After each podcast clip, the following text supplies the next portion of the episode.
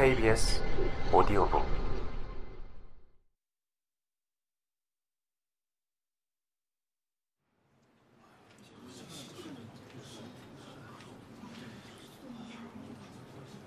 이유현은 서울중앙지방법원 102호 대법정에 들어섰다.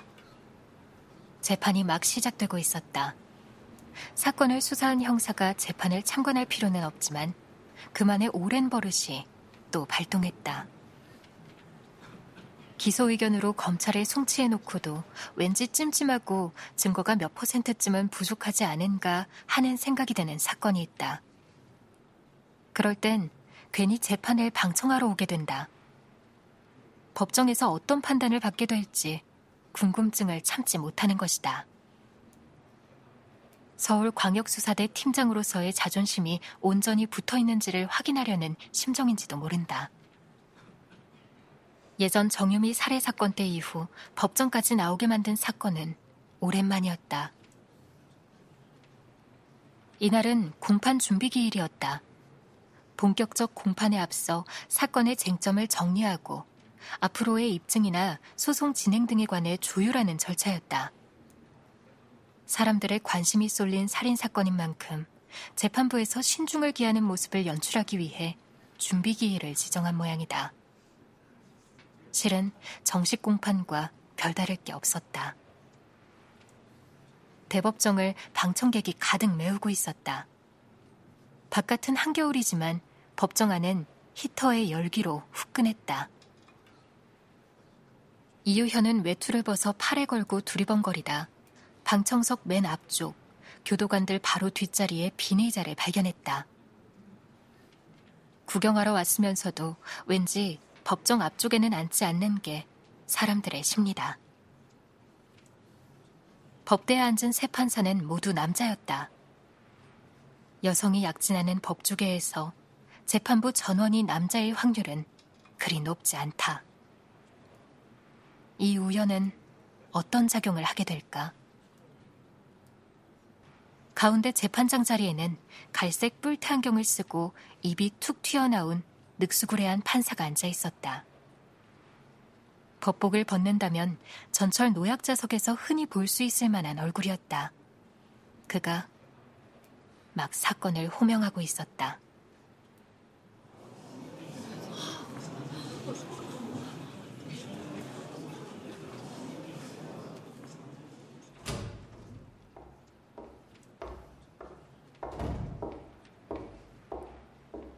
대기실과 연결된 연문이 열리고 교도관의 안내를 받으며 피고인이 모습을 드러냈다.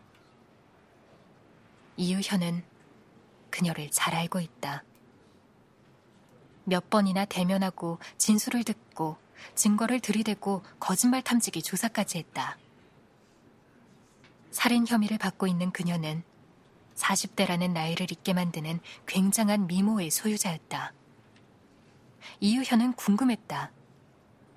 그런 미녀가 화장을 지운 채 고무신을 신고 고개를 숙인 채 법정에 들어서면 어떤 모습일까? 더구나 그 어떤 미모도 지워버리는 갈색 수의를 입으면.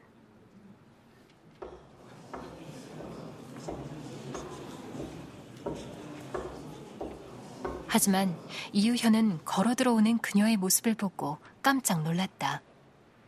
그녀는 수의를 입지 않았다. 얇게 화장을 했고 차분한 재색 톤의 재킷과 무릎을 살짝 덮는 A라인 스커트를 입었다. 굽이 있는 구두 덕에 원래 작지 않은 키의 그녀가 더욱 늘씬해 보였다. 패션 감각이 뛰어나 방송에도 출연하는 여자 변호사가 법정에 막 들어온 듯한 느낌이었다. 이유현은 보존된 그녀의 아름다움에 자신이 왠지 안심하고 있다는 사실을 깨달았다. 여자의 여벌굴은 표정이 차연하기는 했지만 그녀의 미모를 방청객들에게 충분히 각인시켰다. 압도하지 않는 압도적인 미모. 방청석에서 약간의 술렁임이 일었다. 만약 외모만으로 결정하라면 이 여자에게 유죄표를 던질 사람이 적어도 남자 중에서는 있기나 할까. 이유현은 방청객의 반응을 보고 확실하게 예감했다. 이 여자의 미모만으로도 이 사건은 언론과 대중의 관심을 끌고 유명해지리라는 것을. 여자는 피고인석에 섰다. 머리는 틀어 올려져 있었고 법대를 보고 선 그녀의 하얀 목덜미가 자연스레 방청객을 향해 노출되었다. 잠시 의외의 상황에 시선을 뺏겼던 이유현은 고개를 왼쪽으로 돌려 검사석을 바라보다 흠칫 놀랐다. 피고인이 고생 꽤나 하겠는걸. 수사를 담당한 검사가 직접 법정에 들어와 있었다. 공판만을 담당하는 검사가 따로 있지만 사건의 중대성을 고려해 수사검사가 직접 출석한 모양이다. 검붉은 얼굴은 마흔이 가까운 나이를 가감없이 드러냈고 머리를 이마 위로 빗어 넘긴 탓인지 오늘따라 더욱 뺀질뺀질해 보였다. 법복을 입고 비스듬하게 앉아 한쪽 팔꿈치를 책상 위에 올려놓은 모습에서는 거만함이 흘렀다. 하지만 피고인에게 동정이인 건 검사의 태도 때문이 아니었다. 유죄 판결을 위해서라면 어떤 비열한 수단도 마다하지 않는다는 조현철 검사. 그는 교도소 안에서 악질 중에 악질로 통하다 못해 살모사라는 별명으로 불렸다. 최근 부장검사 승진을 앞두고 한층 지독하게 변했다는 소문이었다.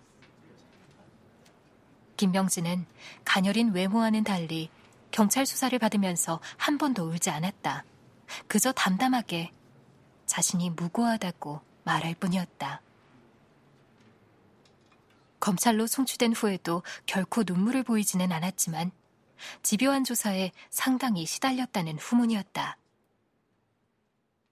조현철 검사는 눈앞에서 김명진이 지쳐 쓰러져도 눈썹 하나 까딱하지 않았다고 한다. 아마 김명진의 미모가 통하지 않는 유일한 남자가 있다면 이 조연철이리라. 그에게는 유명한 일화가 있다. 잘 나가던 건설업자가 돈 문제로 고소를 당했다. 수사가 지지부진했고 증거도 부실했지만 조현철 검사는 구속영장을 청구했다. 일단 구속해라. 그러면 자백한다. 그것이 그의 지론이었다. 그래 놓고 그는 곧장 영장 담당 판사를 찾아가서 구속영장을 기각해달라고 부탁했다. 자기가 청구한 영장을 기각해달라고 부탁하는 일은 바보짓일지는 몰라도 악질이 될 수는 없을 터였다. 그가 덧붙인 말이 없었더라면. 형식상 영장은 쳤지만 정말로 구속하려는 건 아니거든요. 피의자는 이 업계에선 큰 손이에요. 영장을 슬쩍 기각해 주시면 잊지 않을 겁니다. 판사의 얼굴이 새파랗게 질렸다고 한다. 영장을 기각했다가는 업자의 청탁을 받아 업무를 처리했다는 더러운 누명을 뒤집었을 판이었다. 영장이 기각된 전날, 업자의 부탁을 받은 검사가 영장 담당 판사실로 찾아왔다는 의혹 기사만 떠도 끝장이다. 판사는 바로 영장 발부란에 도장을 찍었고 증거가 엉성한 사건이었음에도 불구하고 건설업자는 바로 교도소에 처박히는 신세가 되고 말았다. 변호사는 아마 국선이었지. 한 달에 20건 이상의 형사사건을 맡는 국선 변호사가 이 한 건을 위해 동나란 조현철 검사를 상대로 얼마나 열심히 해줄 것인가. 이유현은 다시 한번 피고인에게 연민을 느꼈다. 그런데 변호인석은 비어 있었다. 변호인은 아직 안 왔습니까? 재판장이 말했다. 몇 명이 두리번거릴 뿐 아무도 대답하지 않았다. 마지못해 교도관이 나서서 그런 것 같습니다. 라고 했다. 네모난 재판장의 얼굴에 초조한 기색이 떠올랐다. 형사소송법상 살인사건에서 변호사 없이 재판을 개시할 수는 없다. 법정에 때 아닌 침묵이 돌았다. 잠시 후 재판장이 입을 열었다. 그럼 이 사건은 잠시 미루고 다른 사건 진행을 그때